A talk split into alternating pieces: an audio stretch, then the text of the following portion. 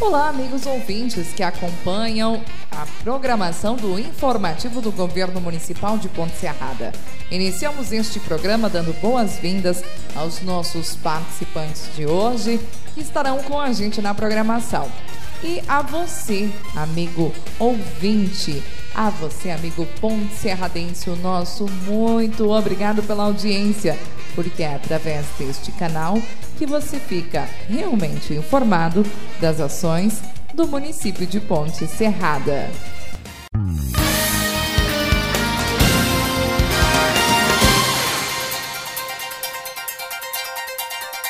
No informativo do governo municipal de Ponte Serrada, deste sábado temos a honra de estar conversando nesta manhã com o Ivo Coronete, seu Ivo é diretor de patrimônio público do município de Ponte Serrada e também gestor da iluminação pública, que é o tema que a gente vai abordar com ele neste espaço aqui no informativo do município de Ponte Serrada. Uma satisfação, Ivo, recebê-lo pela primeira vez aqui no informativo e neste momento dou boas-vindas a você neste espaço que tem o intuito de levar à nossa população as informações sobre as ações do município de Ponte Serrada. Boa tarde. É, meu boa tarde a todos, né, a Gabriela, os munícipes de Ponte Serrada. É uma alegria estar aqui nessa programação, onde que nós vamos trazer informações a respeito da iluminação pública municipal.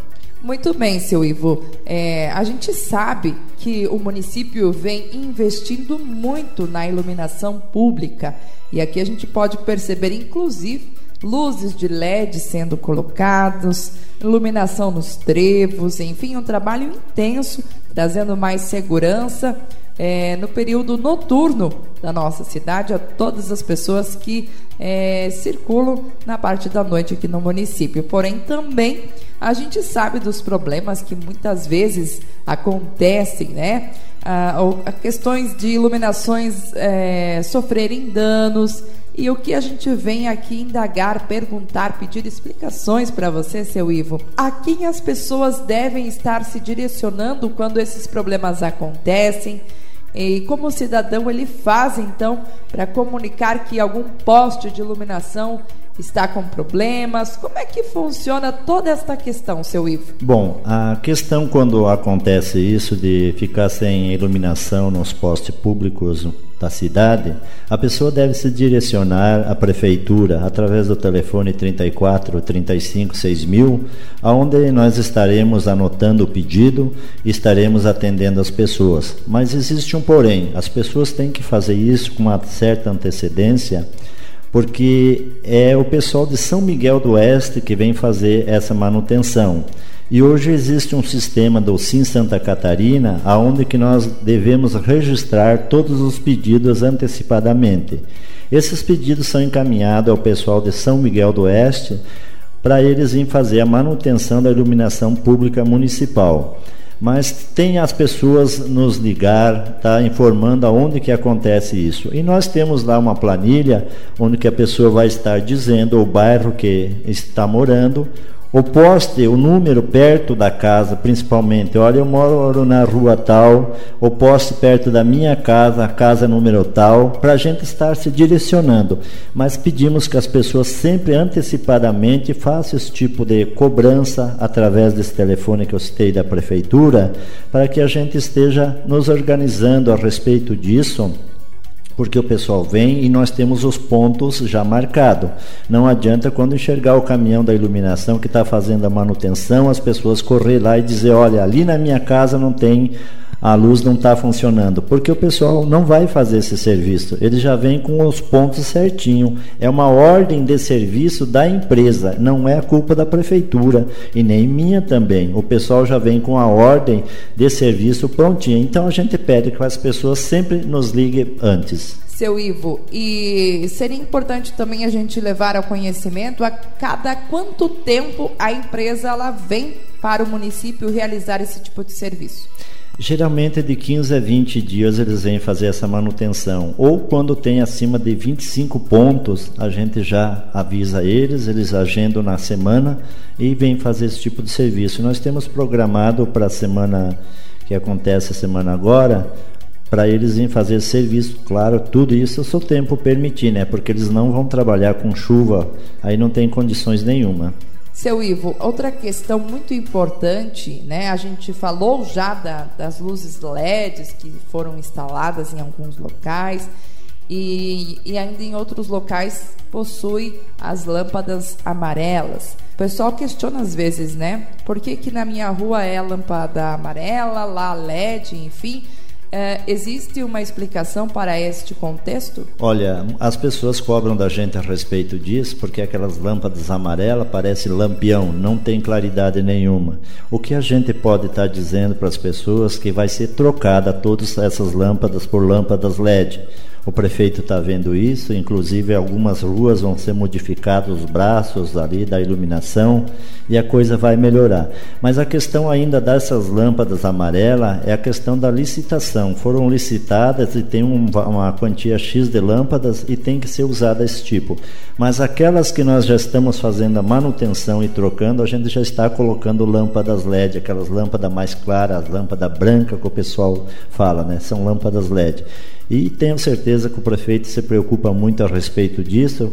E nos próximos meses, com certeza, vai estar acontecendo a troca de todas essas lâmpadas LED. Muito bem, então, seu Ivo. A gente quer agradecer pelas suas informações muito relevantes, né? A gente sabe que iluminação pública é uma das questões que a gente sempre se preocupa, né? Principalmente a questão da segurança, uma rua bem iluminada, traz presença e o setor competente está fazendo isso com muito cuidado e também cabe à população fazer essa contrapartida de comunicar, de avisar e dizer aonde está com problema para que o caso seja resolvido.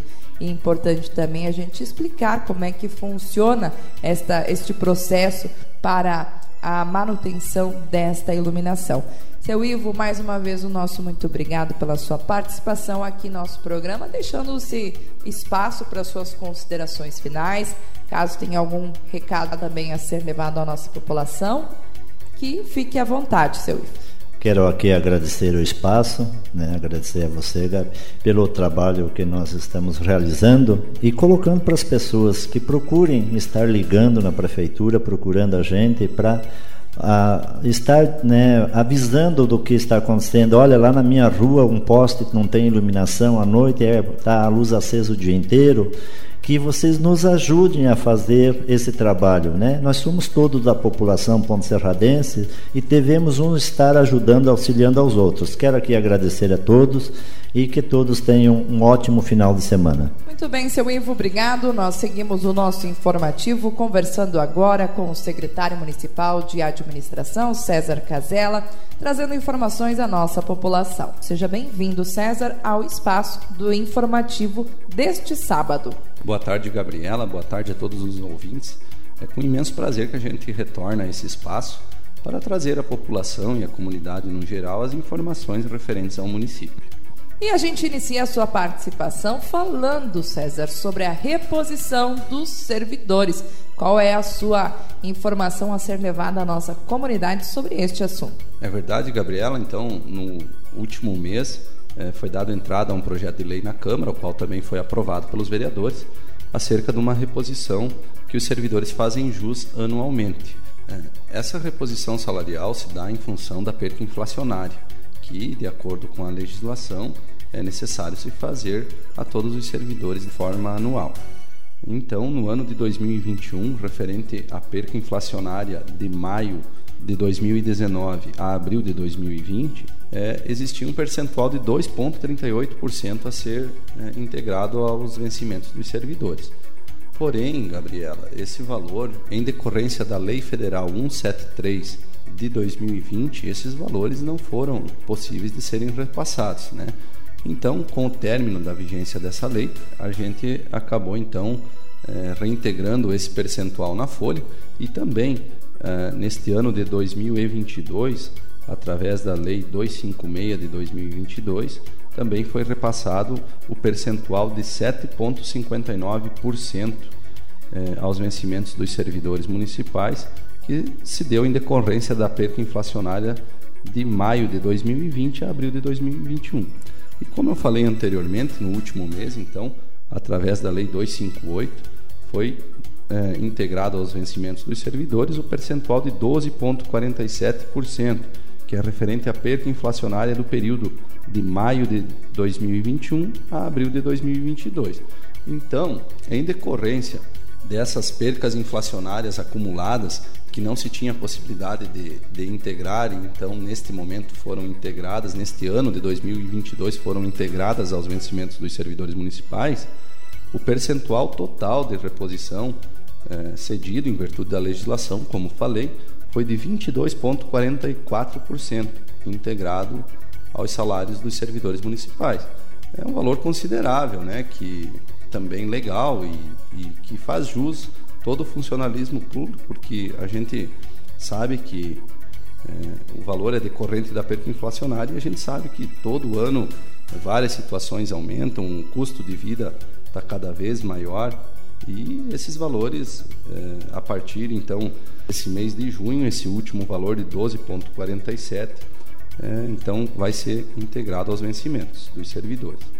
Então, como eu falei, é um percentual considerável, né, que soma mais de 22% nesse ano que foi integrado, e também que o município estuda, juntamente com o sindicato, uma reforma administrativa no sentido de se equiparar uns pisos salariais de algumas funções que estão em defasagem no município, como é de conhecimento de todos. É, tem funções em que os servidores a nível regional, é, o piso salarial que hoje se pratica encontra-se abaixo, então, após essa integração é, dos 12,47%, o município estará estudando essa reforma administrativa para no próximo, nos próximos dias ou até mesmo num prazo, num prazo máximo do próximo mês, é, estar encaminhando à Câmara essa reforma administrativa no que tange aos pisos salariais. Seguindo nessa mesma linha, ainda falando sobre servidores, César, vão acontecer algumas alterações em relação à folha de pagamento? Sim, Gabriela, acontecerão algumas é, alterações quanto à data dos pagamentos. É, a gente estará divulgando nas mídias sociais do município na próxima semana que os pagamentos irão acontecer no quinto dia útil. Atualmente, a folha de pagamento da prefeitura é paga no primeiro dia útil do mês, né? ou seja, no dia praticamente todo dia primeiro os servidores recebem. No entanto, Gabriela, é, haverá essa, essa mudança para atender umas medi as medidas provisórias e um novo sistema de arrecadação do governo federal, que ele utiliza o e-social para gerar as guias e simplifica e automatiza todo o processo. Então, é mais por dados de informação, né? O município já está trabalhando é, há mais de um ano com essa nova fase dos sistemas governamentais, né? De, de interligação de todos os sistemas e e precisa estar se adequando com as informações a serem enviadas aos órgãos federais e estaduais. Então essa mudança ocorrerá, a gente passa o recado a todos os servidores municipais que exerçam um planejamento, né? Porque a partir de então, todo dia primeiro, é, os servidores recebem os seus vencimentos e a partir de então receberão no quinto dia útil. A gente sabe que é, daqui a pouco causa algum transtorno, né? Em, e na, na iniciativa privada também o pagamento é feito desta forma. Não é que o município irá acompanhar a iniciativa privada, mas sim que o município está se adequando às novas normativas e medidas provisórias dos programas governamentais.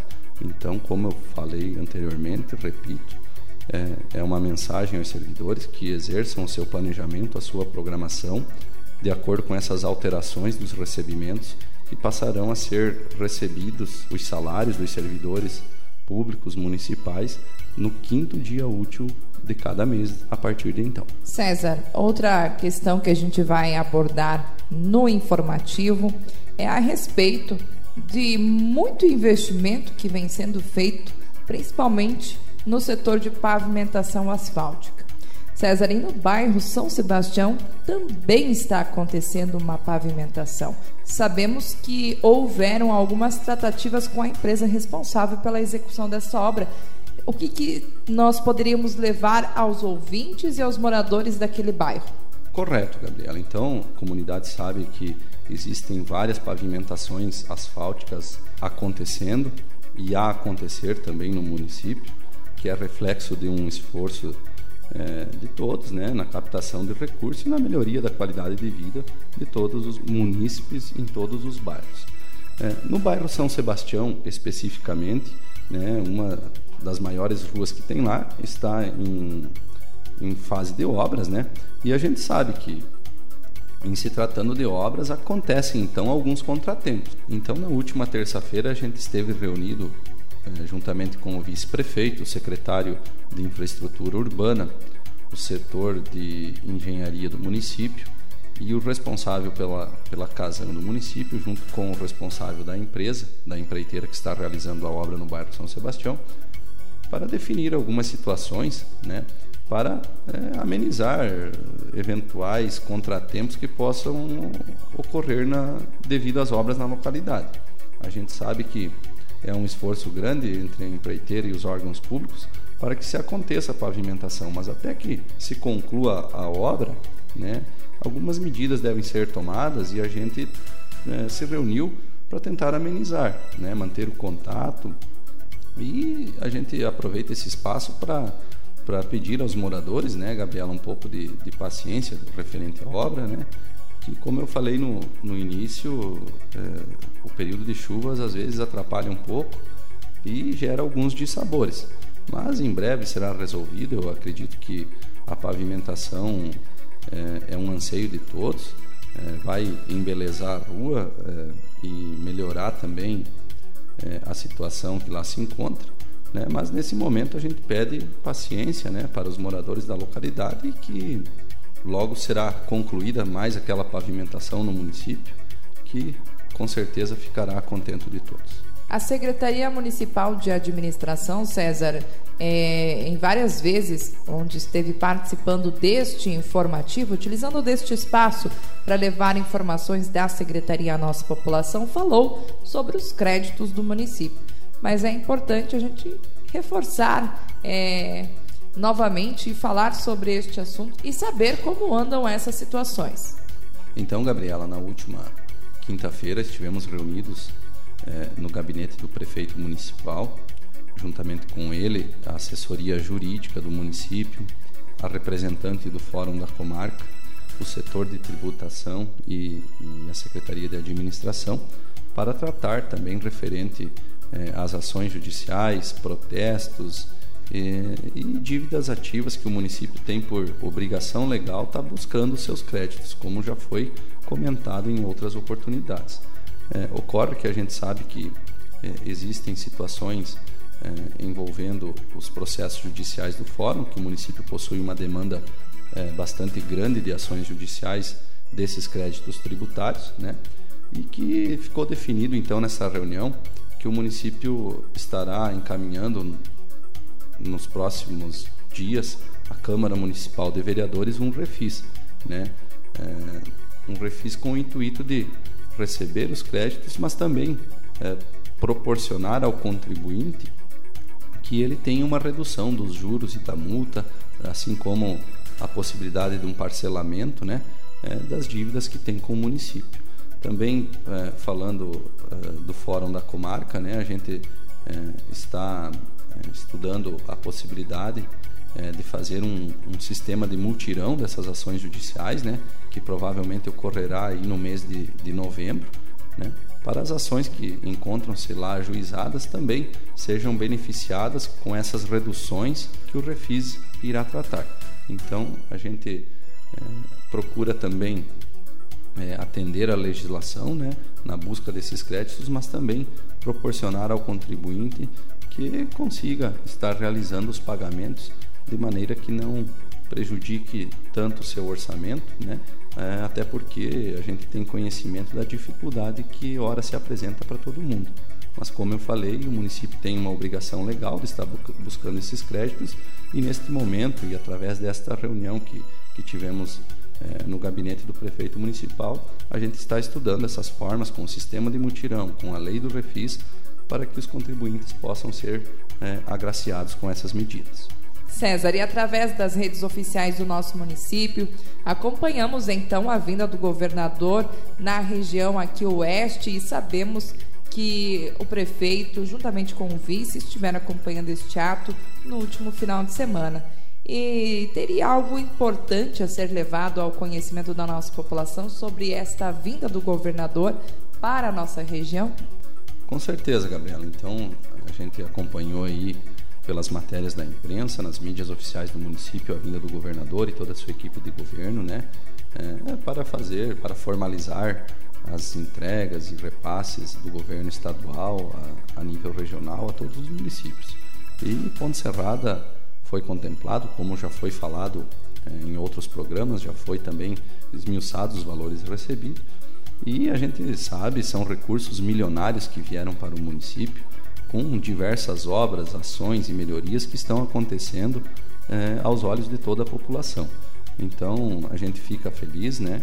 É um trabalho que vem sendo realizado em conjunto, é um trabalho de toda a comunidade e quem ganha é toda a nossa cidade. É importante os órgãos governamentais, é importante as parcerias, é importante essa captação de recursos porque reflete com certeza a melhoria da qualidade de vida de toda a população que aqui reside e despertando interesse também da população de fora é, para um município que está em constante desenvolvimento. César, nós queremos agradecer a sua participação. Claro que a gente sabe que a Secretaria Municipal de Administração é, constante em atividades e ações junto ao governo municipal e por isso eu deixo agora os microfones para suas considerações finais, é, fazendo um pedido para que, caso tenha algum aviso, algum recado importante a ser levado à população, que fique à vontade para fazer uso deste espaço, então, e levar essas informações à nossa população. Então, Gabriela, finalizando essa participação é, no espaço do informativo, também queria é, comentar com a comunidade que no último dia 18 de maio, né, o município realizou o leilão da venda de inservíveis, né, aos quais foram arrecadados eh, valores consideráveis que serão também implementados e aplicados na melhoria da qualidade de vida de toda a população. Falando de todas essas coisas boas que vêm acontecendo, desses avisos também, Gabriela, queria fazer um comentário, né, que às vezes é levado à população alguma que outra situação particular dos servidores, né? Hum, quanto a seus vencimentos, é, com comparativos às vezes é, maldosos, né? mas a gente deixa a cargo de cada secretário para que conduza a sua pasta da melhor forma possível. É, e a gente sabe que os servidores municipais, todos indistintamente, exercem um trabalho de suma importância na condução do município né? E como eu falei, é, as pastas, o secretariado municipal é competente, tem todo o discernimento e o controle, cada um respondendo pela sua secretaria. Então são responsáveis pelos servidores e por todo o andamento. Então eu queria deixar aqui a nossa mensagem de que é, o trabalho é constante, né? A, a luta não para, sempre na melhoria da condição de vida das pessoas, sempre buscando que o município se desenvolva cada vez mais e que seja sempre esse lugar agradável de se viver e morar. Fica aqui o meu muito obrigado pelo espaço, né, desejando a todos um excelente final de semana, um bom domingo e que Deus abençoe a todos. Obrigado, César, pela sua participação. E agora, no informativo do Governo Municipal de Ponte Serrada, nós vamos conversar com a secretária municipal de Educação, Cultura, Esporte e Lazer, Nádia Terezinha Poleto, que vai trazer informações relevantes a esta pasta. Seja bem-vinda, Nádia. Muito boa tarde. Boa tarde, Gabriela. Boa tarde a todos os ouvintes. E quero de antemão agradecer né, a, a oportunidade de novamente estar aqui levando informações sobre a nossa Secretaria de Educação, secretaria essa de fundamental importância na vida de todos nós. E realmente uma importância grande, porque ela envolve a comunidade em todos os sentidos seja na área do lazer, da educação, do esporte. E agora nós iniciamos nesta pauta do programa de hoje, falando sobre um evento relacionado à cultura, que é a Feira Noturna, que teve mais uma edição, Nádia. Como é que foi esta segunda edição da Feira Noturna, onde teve uma grande repercussão? A gente vê que ela cresceu um pouquinho mais do que a outra, né? Como você avalia então a segunda edição desta Feira Noturna?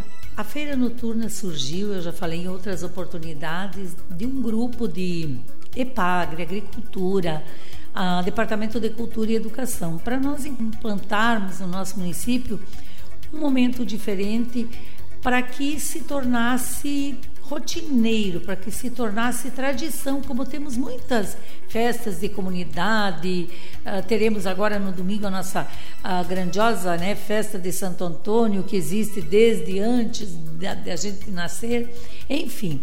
Uh, infelizmente, quando pensamos, tivemos que cancelar a de dezembro, a de fevereiro, mas enfim, que a ideia é fazer bimestralmente, a cada dois meses, esta feira. Então já fizemos a primeira edição no mês de abril, que foi a primeira, foi que nem colocaram um projeto no forno, né?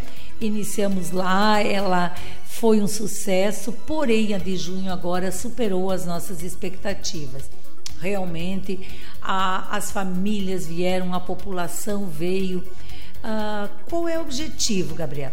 O objetivo é que os artesãos, quem produz, quem faz algum tipo de trabalho artesanal, seja ele uh, através de, né, enfim, crochê, tricô, madeira, diversos, e também os produtores rurais que venham nesse dia expor uh, o, o, o que eles fazem e comercializar aonde os, os nossos serradenses saberão então que a cada dois meses a feira noturna acontecerá das 18 às 22 horas e lá vão ter, como tínhamos né, de quarta-feira, bolo, pão, cuca, ah, saladas, legumes, frutas, tínhamos artesanato, tínhamos crochê, tínhamos tricô, tínhamos confecção, ah, chinelos, enfim, várias diversidades.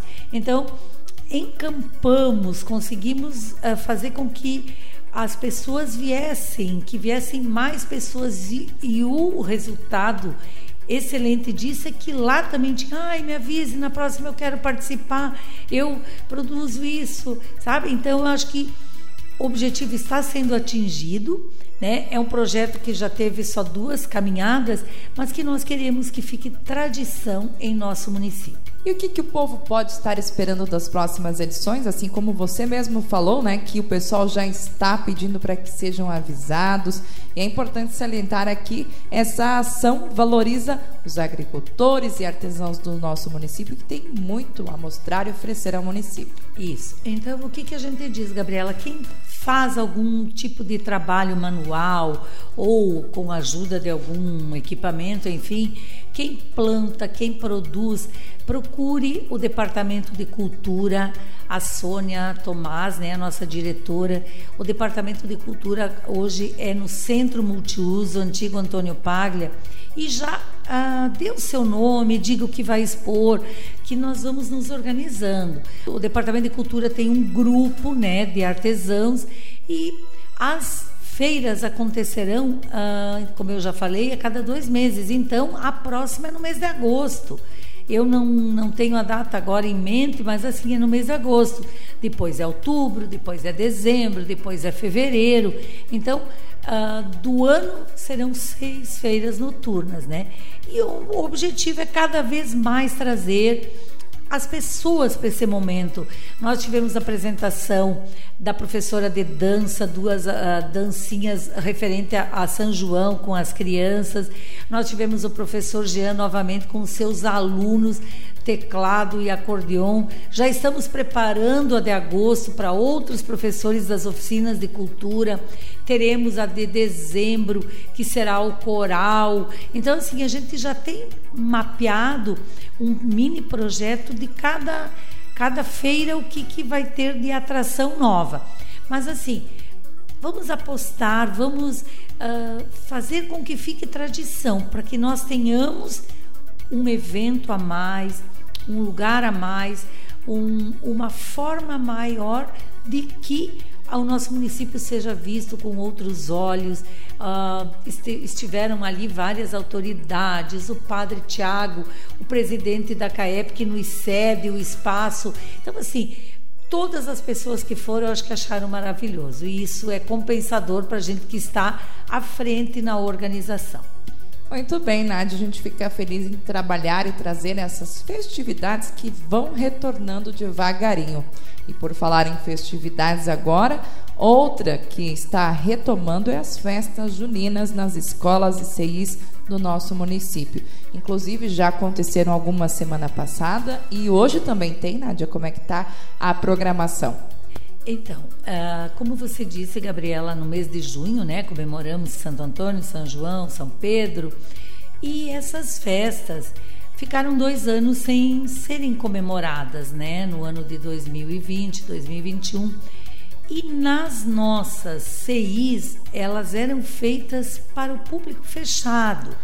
Uh, então, pelo espaço físico, pela questão de aula, os pais iam lá só o pai ou só a mãe. Então, Uh, no final de 2021, quando nós já começamos a preparar o calendário escolar de toda a rede municipal, seja estadual ou municipal, a gente já pensou então em abri-las, levar aos sábados para poder abrir, porque você é mãe, você sabe que quando uma criança faz uma apresentação, o avô quer gosta de ver a avó, o pai, a madrinha, enfim, o irmão, né? Então a gente pensou em abrir, em, em resgatar, em voltar essa tradição que são as nossas festas juninas, que são as danças, as apresentações.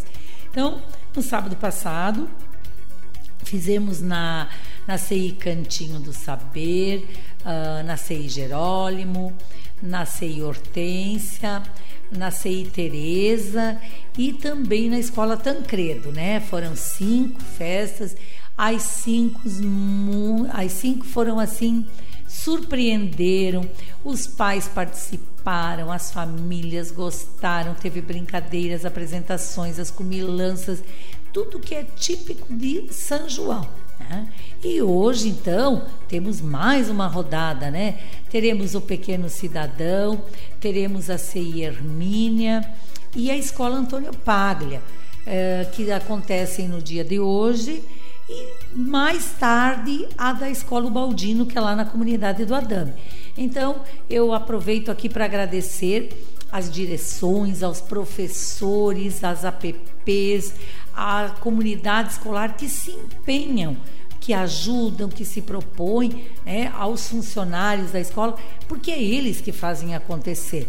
Um, um evento, uma festa, uma comemoração, ela só tem sucesso se a comunidade escolar está engajada. É, então eu quero parabenizar as que já fizeram e quero desejar as que, que farão hoje que sejam um sucesso tanto quanto foram as de sábado passado. Nádia, nós queremos agradecer a sua participação, deixar os microfones abertos, então, às suas considerações finais. Lembrando que este espaço estará sempre aberto e disponível à Secretaria de Educação. Obrigada, Gabriela, pelo espaço. Como eu já falei no início, obrigada a todos os ouvintes. E nos colocamos novamente à disposição de todos os pais que tiverem dúvidas que esteja relacionado com a nossa Secretaria de Educação, Cultura, Esporte e Lazer. Estamos sempre às ordens. Muito obrigado e tenham todos um bom final de semana.